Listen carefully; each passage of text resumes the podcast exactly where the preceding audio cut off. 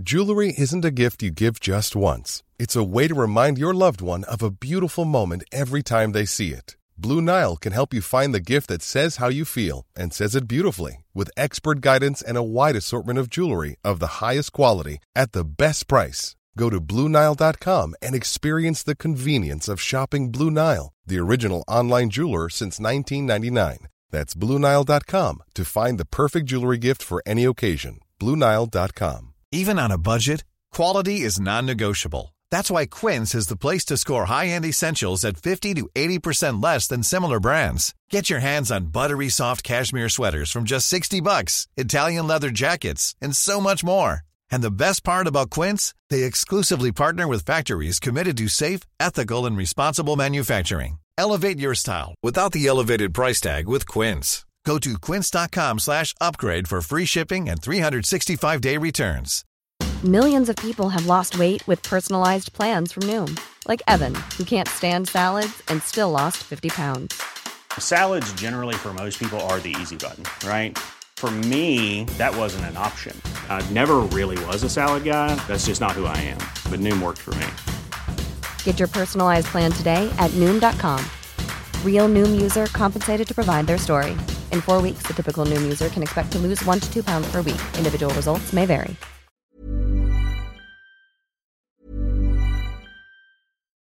Millions of people have lost weight with personalized plans from Noom, like Evan, who can't stand salads and still lost 50 pounds.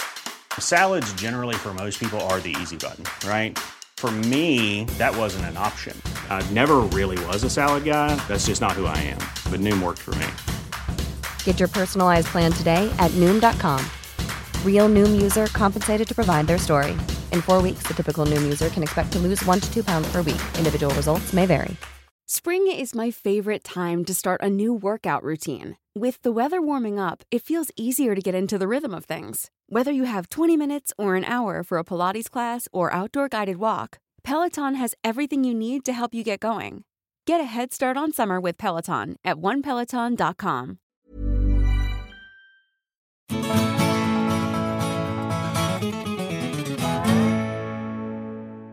سلام. از اینکه این اپیزود زنگ تاریخ رو گوش می‌دید ممنونم ازتون دمتونم گرم. اگر این اولین اپیزود از زنگ تاریخ هستش که میشنوید ممنون میشم که همینجا متوقفش کنید. و از اپیزود صفر گوش بدید. چرا که مطالب زنگ تاریخ کاملا به هم مرتبط هستند و برای اینکه دستتون بیاد که در این اپیزود چه مطالبی گفته میشه لازم هستش که اپیزودهای قبلی رو هم بشنوید. قبل از شروع اپیزود لازم می‌دونم تشکر کنم از عزیزانی که در طول این دو هفته با زنگ تاریخ تعامل داشتند. خانم نیلوفر عزیز که زحمت کشیدند و زنگ تاریخ حمایت مالی کردند و دوست عزیزم رضا سفری بزرگوار که زنگ تاریخ رو به دوستان خودشون معرفی کردند. ضمنا کانال تلگرامی زنگ تاریخ هم راه افتاده و هفته هایی که اپیزود جدید نداریم اپیزودهای قدیمی در کانال تلگرام زنگ تاریخ منتشر خواهد شد مثل صفحه اینستاگرام آیدیش هست زنگ تاریخ پادکست و باز هم مثل صفحه اینستاگرام خوشحال میشم که دنبالش کنید و به دوستان خودتون معرفیش کنید. این همه کتاب دورورمون هستند که از گذشته برامون صحبت می‌کنن. از همون کتاب های مدرسه که من همیشه بهشون فوش میدم بگیر تا رمان های تاریخی و یک سری کتاب های دیگری که احتمالا خیلیامون هنوز نخوندیمشون. اما آیا کدوم یکی از اینها واقعا منابع تاریخی هستند؟ آیا برای مطالعه تاریخ حتما باید منابعی رو بخونیم که صدها سال پیش نوشته شده و با ادبیات رفتندی و آمدندی؟ مطابق همیشه من که میلاد نصرتی هستم ولی شما این دفعه شنونده اپیزود هفتم زنگ تاریخ هستید.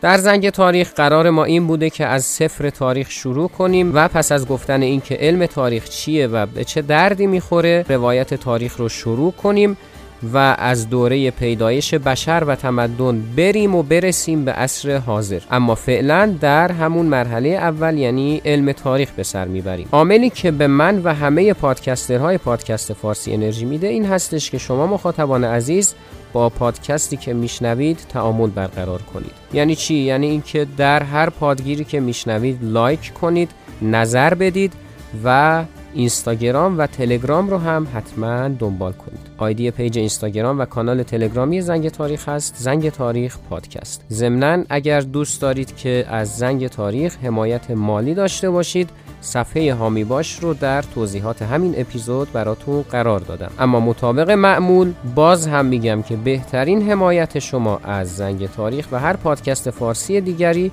برقرار کردن تعامل با اون پادکست و سازنده پادکست است. پس خوشحال میشم که نظرات انتقادات و پیشنهادات شما رو بشنوم.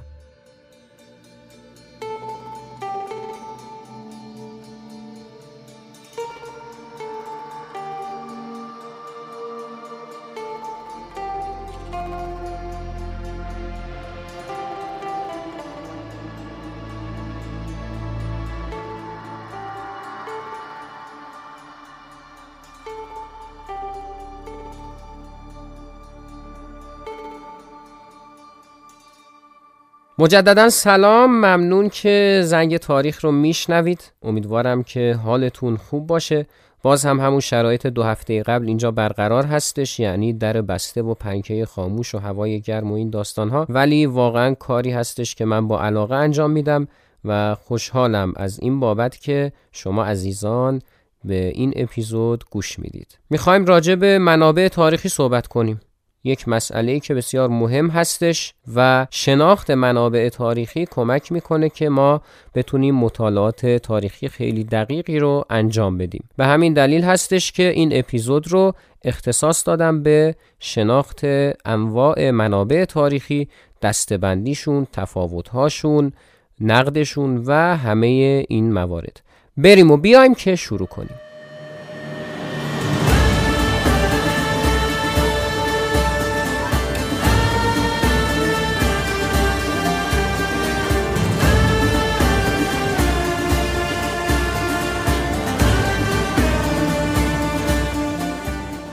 چه بخوایم راجع به علم تاریخ صحبت کنیم و چه موضوع تاریخ خواه و ناخواه باید بالاخره مطالبمون رو از یه جایی جمع آوری کنیم. نه تنها تاریخ بلکه در همه علوم همین قضیه وجود داره. نه تنها در همه علوم بلکه در خیلی از زمینه های دیگری که شاید در حیطه علم جا نگیرند. ولی باز هم برای اینکه بتونیم راجبشون اطلاعاتی به دست بیاریم باید از منابعشون استفاده کنیم. تاریخ هم از این قضیه مستثنا نیست. طبیعتا تاریخی که از گذشتگان بر جای مونده باید در جایی ثبت شده باشه و ما بتونیم اون رو مطالعه کنیم. اما اینکه در کجا ثبت شده باشه؟ اینکه آیا صحت داره یا نه؟ و سوالاتی از این قبیل بسیار مهم هست در پژوهش های تاریخی. به طور کلی منابع تاریخی رو به دو دسته خیلی کلی میشه تقسیم کرد. منابع مکتوب و منابع غیر مکتوب که منابع مکتوب از اهمیت خیلی ویژه و بالایی برخوردارن. البته این به این معنی نیست که به منابع غیر مکتوب توجهی نشه. چرا؟ توجه میشه. منتها جایگاهی که منابع مکتوب دارند بسیار ویژه و VIP هست دارای صندلی های تخت خواب شو و تلویزیون و هنسفری و همه این موارد که امیدوارم پس از اتمام این اپیزود هنسفری هاشو نبرید دیگه. به دلیل همین اهمیت ویژه و VIP و صندلی و این مواردی که عرض کردم واسه همین ابتدا به موارد مکتوب می‌پردازیم. خود موارد مکتوب بازم شاید باورتون نشه ولی به دو دسته کلی تقسیم میشه.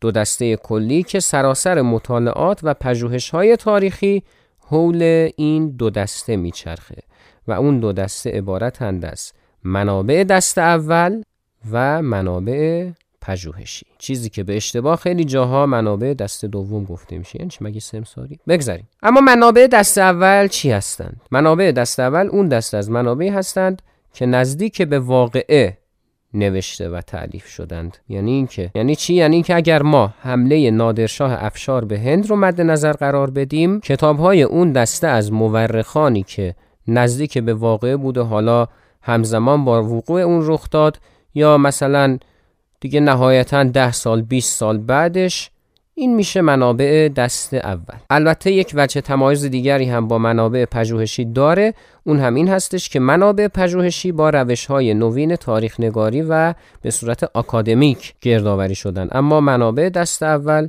صرفا منابعی هستند که یک شخصی که حالا راجع به این شخص در اپیزودهای بعدی بحث خواهیم کرد اون رو نوشته.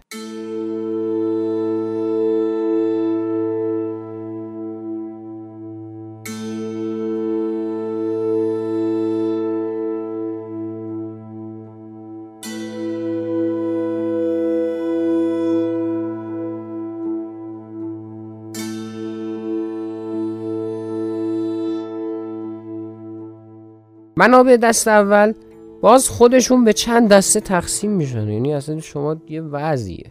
خیلی ساده اگر بخوام بگم یه درخت رو توی ذهنتون تصور کنین. همون نموداره بود که روی کاور اپیزود قبلی زده بودیم. کج و موج. دیگه چیکار طراح که نداشته باشیم. همیشه ببخشید. همون نمودار رو شما من میگم در ذهنتون ترسیم کنید.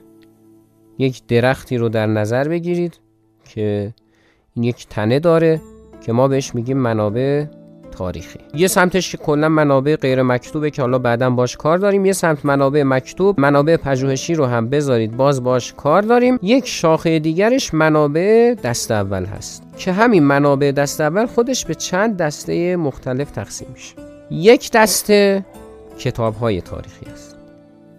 باز همین کتاب های تاریخی رو چند شاخه کنید. کتاب هایی که من به تبعیت از استاد عزیزم جناب آقای دکتر حسینی بهش میگم منابع تاریخ نگاری. یعنی اینکه شخصی به نام وقایع نگار در دربار حضور داشته و با هدف اینکه این در تاریخ ثبت بشه نوشته شده. یعنی انگار پادشاه جامعه گفته که عزیزم بیا این کتاب رو بنویس که آیندگان نام نیک ما را در اذهان خود ثبت داشته باشند. عجب جمله ای گفتم. اینو میگه منابع تاریخ نگاری. دسته دیگر کتاب های تاریخی غیر رسمی هستند. یعنی چی؟ یعنی اینکه یک نفر باز وقایع تاریخی رو نوشته ولی حالا اصلا در دربار بوده نبوده کاری نداریم. به حال کسی نبوده که مثلا پادشاه بهش بگه اینو بیا بنویس یا هر موردی مشابه این. حالا این شخص می‌تونست از حکومت قهر کنه حتی بشینه به بد و بیراه گفتن راجع به حکومت. یا اینکه یک شخص مستقلی بوده به حال. چیزی که هست که آقا مستقل بوده. بحث نداریم که خیلی تابلو و ساده است. چیزی که هست این هستش که کتابهایی بودند با مضمون کتابهای تاریخی که گفتیم دو دسته هستند یا منابع رسمی یا منابع تاریخ نگاری هستند که اصلا نوشته شدند که ثبت بشن و عموما توسط حکومت ها یا اینکه نه. یک شخص دیگری مستقل نوشته که معمولا هم این منابع غیر رسمی در انتقاد از حکومت هست. این قانون نانوشته هست که وجود داره. از این فاز کتاب های تاریخی بیایم بیرون. یک دسته دیگر از منابع دست اول سفرنامه ها هستند. که از اسامیشون کاملا مشخصه. چیه؟ این هستش که یک نفر رفته به یک جایی دیدار داشته از اون کشور یا از اون شهر یا هر چیز دیگه ای اومده نوشته و اون الان به عنوان یک منبع تاریخی می‌تونه استفاده بشه. چرا می‌تونه استفاده بشه؟ به این دلیل که گزارش هایی میده از اوضاع موجود و شیوه حکومت و خصوصا عشق من تاریخ اجتماعی. چرا؟ چون سفرنامه عموما سفرنامه نویس از کوچه و بازار اومده بازدید کرده دیگه. مثلا شما اگر کتاب یک سال در میان ایرانیان ادوارد براون رو اگر بخوانید مشاهده می‌کنید که اون مسیری که پیموده مثلا در مسافرخانه اگر اقامت داشته غذاهایی که خورده مثلا با پیروان فرق گوناگون دیدار کرده یا مواردی از این قبیل رو همه رو اومده و ثبت و ضبط کرده. این چیه؟ خب این خود تاریخ اجتماعیه و فوق العاده ارزشمند هستند.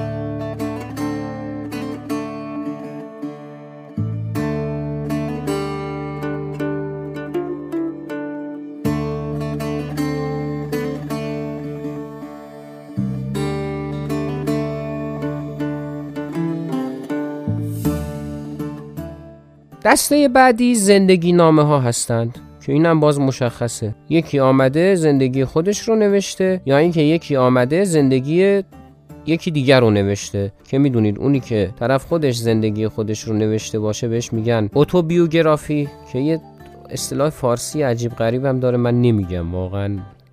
خودم خندم می‌گیره الان می‌خوام بگمش. و اونی هم که یکی دیگه اومده باشه زندگیشو نوشته باشه میشه بیوگرافی. که این هم باز های اهمیت خصوصا در زمینه شناخت شخصیت ها یک زمانی هستش که شما با کلیت تاریخ کاری نداریم انقدر می‌خواین جزئی نگر باشین که راجع به خود شخصیت صحبت کنین حالا این جزئی نگر بودن در تاریخ رو در اپیزودهای بعدی با صحبت خواهیم کرد راجبش منتها وقتی که نیاز به چنین چیزی پیدا بشه زندگی نامه خیلی می‌تونه به درد بخوره. نوع دیگری از کتاب هایی که به شدت به درد می‌خوره برای اینکه دستمون بیاد که چه در گذشته اتفاق افتاده کتاب های خاطرات هستند. اینو من نمی‌دونم چه کاری دوباره من هر کدوم میام توضیح میدم. آقا خاطرات دیگه مشخصه دیگه. یکی اومده خاطراتشو نوشته.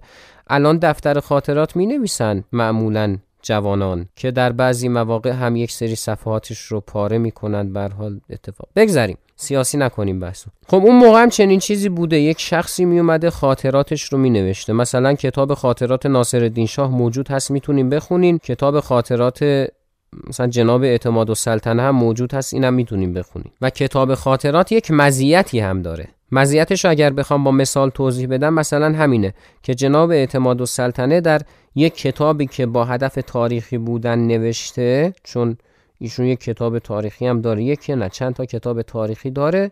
در اون کتاب مثلا میاد می نویسه جناب ناصر الدین شاه فرانسوی صحبت می کرد اصلا خیلی باحال جذاب و از این حرفا. بعد میاد در خاطراتش می نویسه با اینکه دو کلاس سوادم نداشت فرانسه صحبت کردنش. این داستان ها که به حال هست. یعنی این مزیت رو داره. در خاطره طرف خود حقیقیش هست. همین جوانانی هم که الان در عصر حاضر من مثال زدم براتون خب باز همینه دیگه. مثلا در زندگی واقعی شاید یه مدل باشه ولی در بحث خاطره خب بیاد خیلی چیزایی رو بنویسه که واقعا خب شاید تفاوت داره با اون شخصیتی که داره نشون میده. یعنی اینطوری در نظر بگیریم که یک جوانی داره زندگی می‌کنه میگین عجب آدمیه. مثلا حالا یا آدم بدی خوبیه دمش گرم و اینا.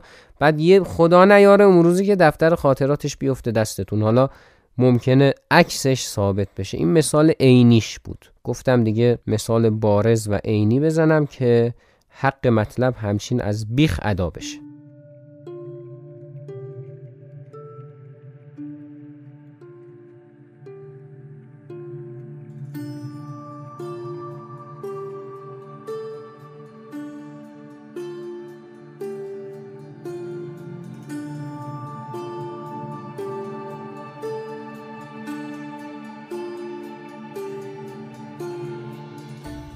اگه یادتون باشه ما یک سری علوم رو در اپیزودهای قبلی گفتیم که ارتباط مستقیم دارن با تاریخ. یک سری علوم رو هم گفتیم که شاید اونطوری مستقیم ارتباط نداشته باشن. ولی به هر حال به یه طریقی میشه ازشون در تاریخ استفاده کرد. در مورد منابع تاریخی هم همینه. یعنی این چند تا مدل کتابی که براتون مثال زدم مانند همین منابع تاریخی و سفرنامه و این موارد خب رابطه مستقیم دارن با تاریخ. اما منابعی هم هستند که ارتباط غیر مستقیمی پیدا می‌کنن با مبحث تاریخ و اینطوری نیستش که روایت باشند که بشه ازشون چیزی در آورد منتها کاملا میشه در راستای تاریخ نگاری ازشون استفاده کرد. بخوایم از نزدیکترین به دورترین بریم. مثلا ما زندگی نامه رو گفتیم. خب یک مدل زندگی نامه داریم به نام تذکره در ادبیات فارسی که خب این مشخصه. یک فردی اومده و زندگی بزرگان اون سرزمین رو حالا در زمینه های علمی، ادبی، هنری یا هر چیز دیگه ای گردآوری کرده. یا مثلا همین کتاب های ادبی واسه همینه که میگم ارتباط تاریخ ادبیات خیلی نزدیکه. اشعار شاعران رو شما در نظر بگیرید. وقتی که شما یک شعری رو می‌خونید بهتون دست میده که چه حال و هوایی چه روحیاتی ممکن بوده که در اون زمان حاکم بوده باشه. مثلا شما اشعاری که مربوط به زمان ایلخانان مغولان همون یا تیموریان هست اگر بشنوید و اگر بخونید می‌بینید که عموما توی فاز رستاخیزی و آخر و زمانی هستند چرا؟ چون اون موقع این تفکر وجود داشته که مغول ها که اومدند دیگه تومار جهان در هم پیچیده میشه و حداقل وقتشه که منجی وعده داده شده بیاد و بعدش قیامت بشه. و این خیلی مهم هستش پرداختن به این تفکر. یا یک سری از اشعارم که هستن به حال مثل شاهنامه و مواردی از این قبیل که درسته به تاریخ اساتیری می‌پردازند. منتها باز از دل همونها یک سری وقایع اتفاق افتاده ای که حقیقی هستند رو هم میشه کشید بیرون دیگه. این هم یکی دیگر از منابعی که میشه بگیم که به عنوان منابع تاریخی استفاده میشن. منابع دیگر سیاستنامه ها خیلی مهم سیاست نامه ببینید سیاست نامه رو اونی که نوشته اصلا این تو ذهنش نبوده که یک اثر تاریخی به جا بذاره. سیاست نامه چیه؟ کتابهایی بوده که وزرای خردمند عموما یا حالا دانشمندان برای اینکه نحوه ملکداری و حکومتداری رو بخوان به پادشاه بیاموزند و توصیه هایی داشته باشن اومدن و این کتاب ها رو نوشتن. خب شما وقتی که این کتاب رو می‌خونید آشنا میشید با نظریاتی که وجود داشته با یک سری تزهایی که حتی وجود داشته. اینکه به بحث مشروعیت و مقبولیت پرداخته شده یا خیلی از این موارد خب خیلی مهمه. و از این طریق سیاستنامه ها هم بسیار کمک می‌کنند. و در نهایت به بیان ساده اگر بخوایم بحث کتاب ها رو جمع کنیم هر چیزی که بشه ازش اطلاعاتی در باب گذشته به دست آورد می‌تونه به عنوان یک منبع تاریخی هم استفاده بشه.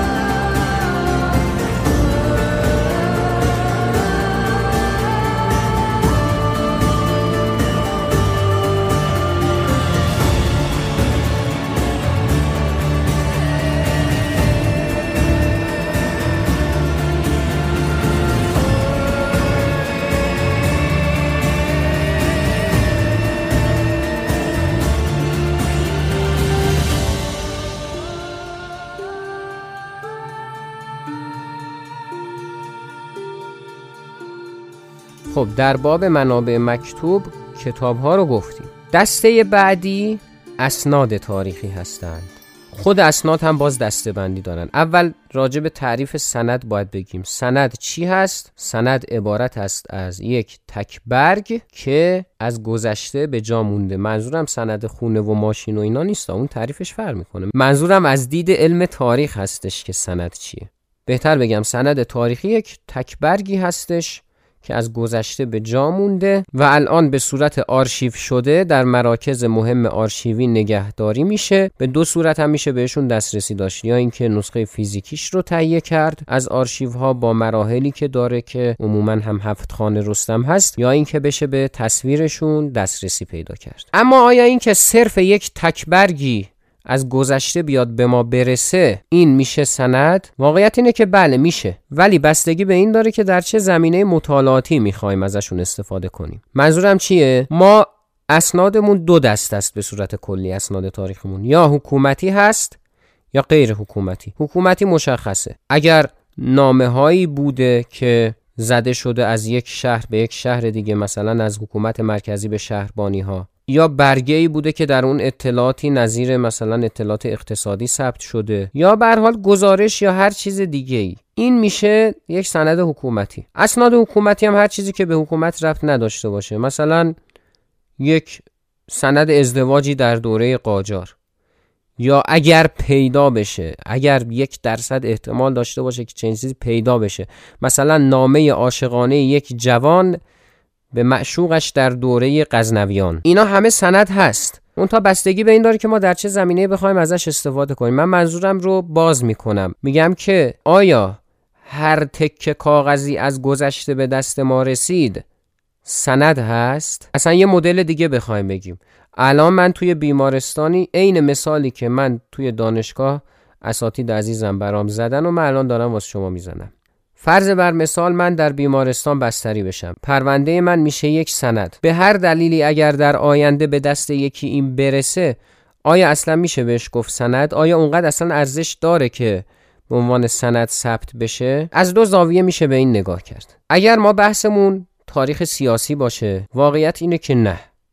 بیچ دردی نمی‌خوره. حالا من مریض شدم که شدم. خب که چی بشه مثلا؟ فدا 80 میلیون ایرانی هر کدوم حداقل یه بار دیگه در سال یه سرمایی می‌خورن دیگه. این در بحث سیاسیش. اما مثلا اگر رویکرد مطالعه تاریخ پزشکی یا مواردی از این قبیل باشه که مرتبط هست با این مثالی که من زدم بله اون موقع می‌تونه سند باشه. و به همین دلیل اسناد مختلف جمعآوری شدند و الان آرشیو شدند و میشه ازشون استفاده کرد. البته فقط هم آرشیو نیستن. من بازتر کنم این مفهوم رو باز. اسناد به دو طریق نگهداری میشن. چه فیزیکی باشه چه الکترونیکی یا همون PDF و عکس و این داستان ها یا در مراکز آرشیوی نگهداری میشن مثل آرشیو ملی و هستن. بخواید search کنید در اینترنت زیاد.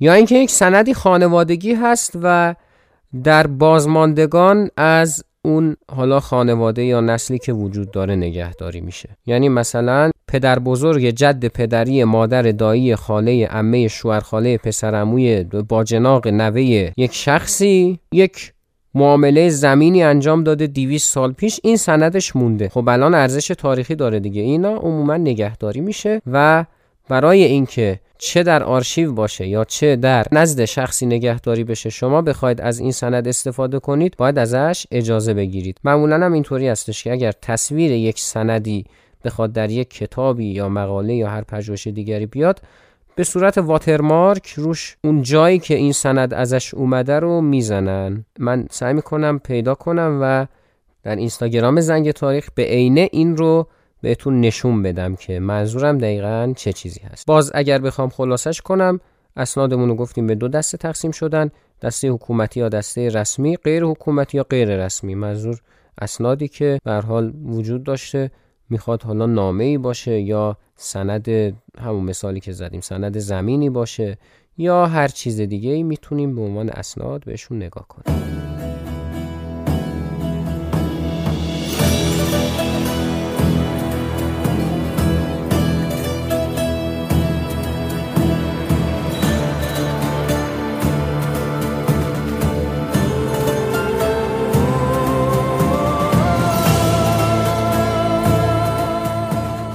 سخن پایانی درباره منابع مکتوب تاریخی و البته منابع دست اول مکتوب تاریخی این هستش که هر چیزی که نوشته ای داشته باشه منبع مکتوبه به جز اون دوتا دسته مهمی که گفتیم. یعنی کتیبه ای اگر باشه سنگ نوشته ای اگر الان منشور کوروش یک منبع مکتوبه. با وجود اینکه در منابع غیر مکتوب هم جای می‌گیره که حالا راجبهشون توضیح خواهیم داد. ولی به حال منبع مکتوب هم به حساب میاد این سنگ نوشته. یا کتیبه هایی که از داریوش به جای مونده. نقاشی ها نه ها. دقت کنید نقاشی ها نه. اون چیزی که نوشته داره. میشه به دید یک منبع مکتوب بهشون نگاه کرد. اما بحث درباره منابع تاریخی چه مکتوبش غیر مکتوبش دست اولش پژوهشیش و همه اینها چیزی هستش که قطعا در یک اپیزود نمی‌تواند بگنجد. به همین دلیل هستش که ما ادامه این مباحث رو می‌خوایم بذاریم واسه اپیزود بعدی با اجازتون چون اگر منابع پژوهشی رو من الان شروع کنم به گفتن مطمئنم که از اون استانداردی که زنگ تاریخ فعلا داره تجاوز خواهد کرد. چون مباحثش خیلی گسترده تر از اینی هستش که تا الان گفتیم. و البته تازه کارمون با منابع غیر مکتوب رو شروع نکردیم. پس مباحثی که الان گفتم رو داشته باشید. خلاصه ای ازش بخوام بگم یه خورده اگر نخوام که پیچیده بشه. ما یک مقدمه گفتیم شامل اینکه منابع یا مکتوبند یا غیر مکتوب. اگر مکتوب باشند یا دست اولند یا پژوهشی. که دست دوم بهشون گفته میشه. من خودم نمیگم. اصطلاح جالب نیست به نظر. اگر دست اول هستند یا کتابند یا سندند و یا هر چیز دیگری که نوشته شده باشه ولی کتاب و سند نباشه. و کتاب هم گفتیم اگر کتاب باشن یا تاریخی هستند کتاب های تاریخی که یا با هدف اینکه تاریخی باشند نوشته شدند در حکومت ها و یا اینکه افراد مستقلی اونها رو نوشتند یا اینکه سفرنامه و زندگی نامه هستند و خاطره یا اینکه کتاب های دیگری هستند مانند شعر و ادب و سیاستنامه و متون ادبی و همه این چیزا که به هر حال باز اونها هم می‌تونن تاریخی به حساب بیان. یا اینکه اگر هم سند هستند باز دو دسته هستن اسناد رسمی و غیر رسمی گفتیم تکبرگ هایی هستند که از گذشته به جای موندن و در هر زمینه ای که بخوایم مطالعه کنیم کار کرد دارند و شیوه نگهداریشون هم گفتیم و آخر سرم اینو گفتیم که منابع دیگری هم هستند که مکتوبند ولی کتاب و سند نیستند.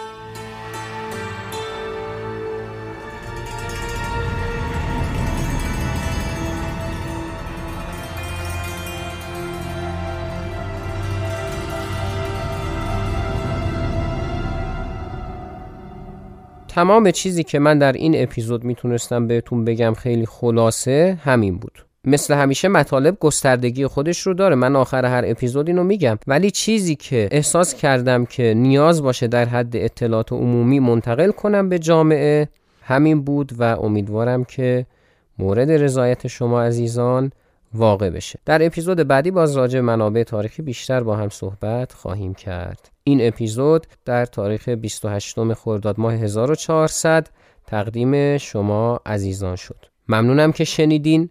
خوشحال میشم نظر بدید حتما لایک کنید. باز من بیام مثل هفته های گذشته ذوق کنم بگم شما نمی‌دونید چقدر خوبه. این گرم هوا حسش نمیاد واقعیتش. نظر بدین. حداقل به خاطر اینکه تو این گرما زفت شده لایکش کنید. کانال رو به دوستانتون معرفی کنید. کانال تلگرام تازه راه افتاده.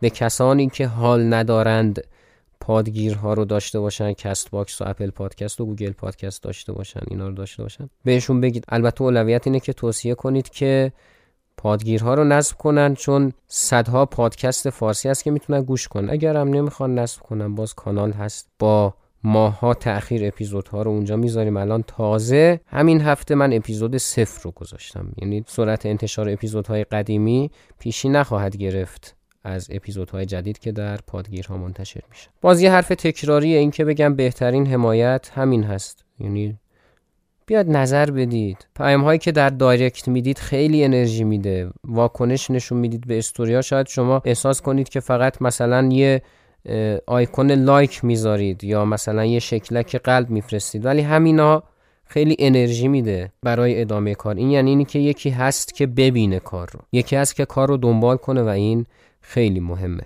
غیر از اینم اگر احساس می‌کنید که اونقدر زنگ تاریخ ارزشمند هستش که شامل لطف شما بشه و ازش حمایت مالی داشته باشید می‌تونید این لطف رو هم داشته باشید و حمایت مالی بکنید. صفحه حامی باش رو براتون قرار دادم در caption. ضمن اینکه اگر از Castbox هم زنگ تاریخ رو بشنوید یه پنجره پایین صفحه براتون باز میشه و دعوتتون می‌کنه که اگر دوست دارید حمایت کنید. همین. ممنونم از اینکه شنیدید و باز هم خواهید شنید و معرفی می‌کنید به دوستانتون. امیدوارم که ایام به کامتون باشه و تا زنگ تاریخی دیگر همه شما رو به خدای بزرگ میسپارم. خدایا رو نگهدارتون.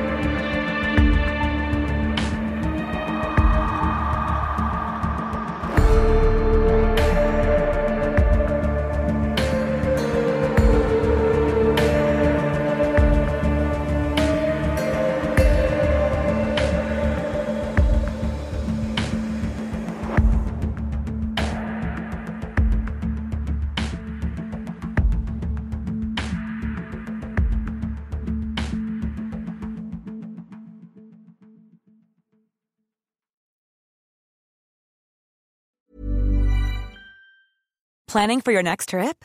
Elevate your travel style with Quince. Quince has all the jet setting essentials you'll want for your next getaway, like European linen, premium luggage options, buttery soft Italian leather bags, and so much more. And is all priced at 50 to 80% less than similar brands. Plus, Quince only works with factories that use safe and ethical manufacturing practices. Pack your bags with high-quality essentials you'll be wearing for vacations to come with Quince. Go to quince.com/pack for free shipping and 365-day returns. Planning for your next trip?